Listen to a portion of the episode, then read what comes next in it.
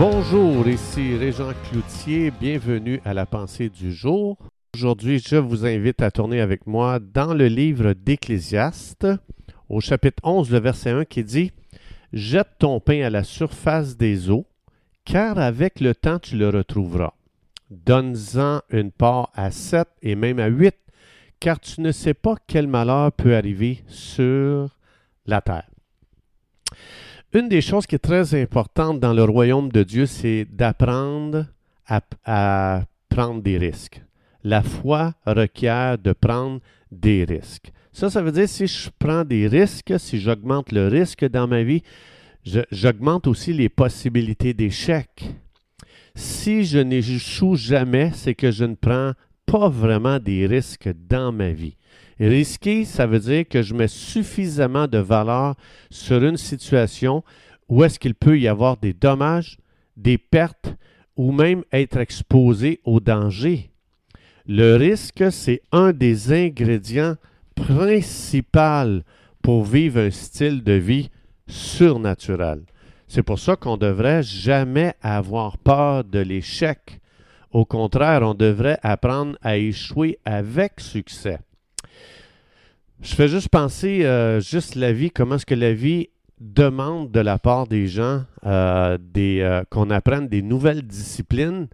Et en apprenant des nouvelles disciplines dans la vie, il faut s'attendre à l'échec.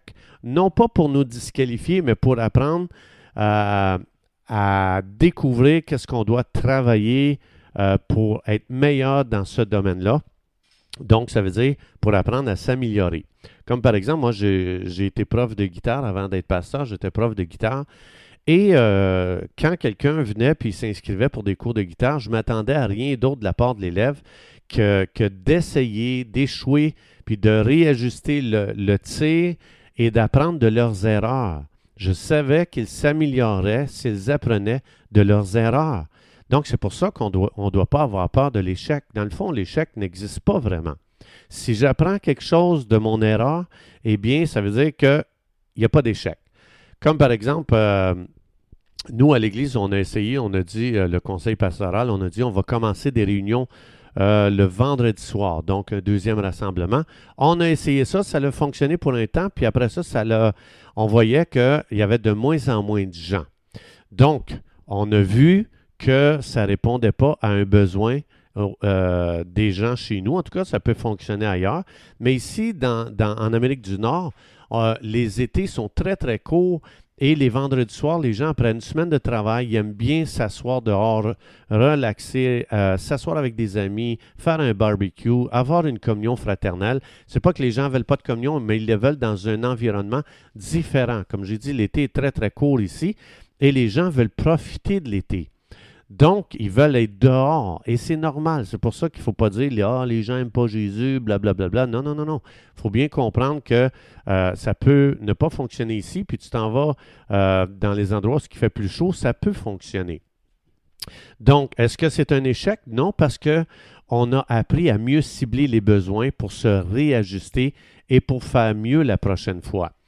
Jean 17,3, ça dit « La vie éternelle, c'est de te connaître, toi, le seul vrai Dieu. » Donc, ça veut dire que la vie éternelle, ce n'est pas de jamais faire d'erreur, c'est de connaître Dieu. Qu'est-ce que j'ai connu dans mon expérience? Est-ce que j'ai connu que j'ai un Dieu qui aime, peu importe ce que je vis? Bien, ça veut dire qu'il n'y a pas d'échec. Est-ce que j'ai appris à connaître que c'est un Dieu qui nous relève? Est-ce que j'ai appris à connaître dans ma situation que c'est un Dieu qui rachète? C'est pour ça que l'échec n'existe jamais dans le royaume de Dieu. Pourquoi? Parce que Jésus a dit dans Jean 19, tout est accompli. Qu'est-ce que vraiment j'ai à accomplir? J'ai pas vraiment quelque chose à accomplir pour ajouter à la perfection de l'œuvre de Dieu. Évidemment, on est invité à se joindre à l'activité du Saint-Esprit aujourd'hui dans notre génération, mais dans le fond, Jésus a tout accompli. Donc, ça ne veut pas dire non plus qu'on devient passif, qu'on ne fait rien. Mais si je pense que pour avoir une vie chrétienne à succès, je dois absolument accomplir, je fais une grave erreur. Donc, on doit le plus possible développer dans notre vie ou dans l'Église ou peu importe dans le royaume de Dieu, on devrait développer une culture d'essais et d'erreurs et on devrait le faire avec succès parce que Dieu ne me condamne pas quand j'ai essayé quelque chose de nouveau et que ça n'a pas marché. Dieu y voit ma foi qui prend des risques, et Dieu aime nous voir sortir de notre zone de confort pour expérimenter Dieu d'une nouvelle façon. Comme par exemple, est-ce que tu as cherché, est-ce que tu as essayé d'implanter une église et ça n'a pas marché? Tu ne devrais pas te condamner, il n'y a pas d'échec. Tu as peut-être découvert que tu as complètement un autre don que d'être un implanteur d'église. Peut-être que si tu avais resté là, tu avais persisté à être là, peut-être que le royaume de Dieu serait privé de ton don qui est indispensable aujourd'hui à faire avancer le royaume de Dieu. On n'est pas tous des implanteurs, on n'est pas tous des prédicateurs, on n'est pas tous des bergers, on n'est pas tous des je ne sais pas moi, peu importe. Donc, c'est pour ça qu'on ne devrait jamais se décourager parce qu'il y a des choses à apprendre dans chaque situation.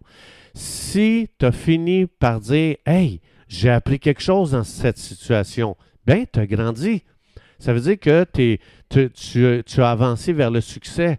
J'ai appris à peut-être à plus chercher Dieu avant de faire quelque chose la prochaine fois. Peut-être la personne dit « Ah, tu sais quoi, le prochain projet, je vais prendre le temps de jeûner, je vais prendre le temps de chercher des promesses de Dieu, puis je vais prendre le temps d'apprendre à entendre de Dieu avant de faire quelque chose. » Bien, tant mieux, tu as grandi spirituellement. Donc, il faut cesser de penser que Dieu veut qu'on soit omniscient. Qu'est-ce que ça veut dire? Que je connais tout d'avance, puis c'est sûr, je ne me tromperai pas ici dans cette situation. Nous ne sommes pas omniscients. L'omniscience appartient à Dieu. Comme j'ai dit tantôt, peut-être que la prochaine fois, je vais dire, « Hey, tu sais quoi? Avant d'entreprendre un prochain projet, je vais prier, je vais jeûner. Je vais demander à celui qui est omniscient, Dieu, de me guider et de me diriger. » C'est pour ça que ça dit dans Ecclésiastes 11.6, si on continue à lire, j'ai lu tantôt Ecclésiastes 11.1, mais Ecclésiastes 11.6, ça dit « Dès le matin, sème ta semence, et le soir, ne laisse pas reposer ta main, car tu ne sais point ce qui réussira, ceci ou cela, ou si l'un et l'autre sont également bons. » Il est en train de dire, puisque nous ne sommes pas omniscients, essayons une couple de choses, puis ayons pas peur de faire des erreurs. Et si quelque chose n'a pas marché, ne nous condamnons pas. Donc, si, mettons, tu as décidé, tu as dit, « Ah, moi, là, plus que j'avance dans ma vie chrétienne, plus que je veux prier pour les malades. » Puis là, tu réalises qu'il y en a qui ne sont pas guéris, puis que d'autres sont guéris. Est-ce que je vais arrêter de prier pour les malades parce que certaines personnes n'ont pas été guéries? Non, parce qu'il n'y a pas d'échec avec Jésus. Si je dis, Jésus me dit de prier pour les malades, Marc, je ne me souviens plus, 16-17, je crois, et puis ça n'a pas marché, bien, je veux dire, moi, je le fais stimulé par l'amour de Dieu, je suis initié par l'amour de Dieu parce que j'aime les gens, et à travers la prière pour que les gens guérissent, je veux faire descendre la compassion de Dieu sur les gens, l'amour de Dieu. Dans 1 Corinthiens 13, ça dit « L'amour n'échoue jamais ». Je n'ai pas à chercher à tout expliquer pourquoi lui est guéri, pourquoi lui ne l'est pas. Je ne cherche pas à expliquer ça. Notre appel, c'est Dieu m'a demandé de prier pour les malades, d'imposer les mains aux malades et ils vont guérir. Moi, j'obéis et je laisse à Dieu les résultats. Et après ça, quand quelqu'un n'est pas guéri, je ne dis pas que c'est un échec. Je dis, Dieu, j'ai quelque chose à apprendre. Je viens à toi. Qu'est-ce que j'aurais pu faire de différent?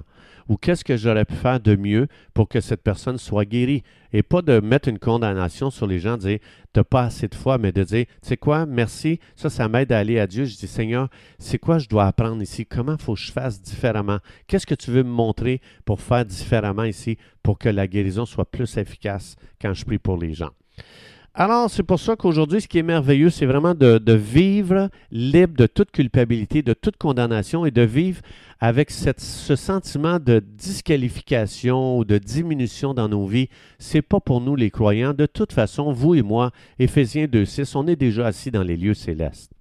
Donc, que ça marche pas, mon projet aujourd'hui, je suis déjà assis dans les lieux célestes, ça ne change rien.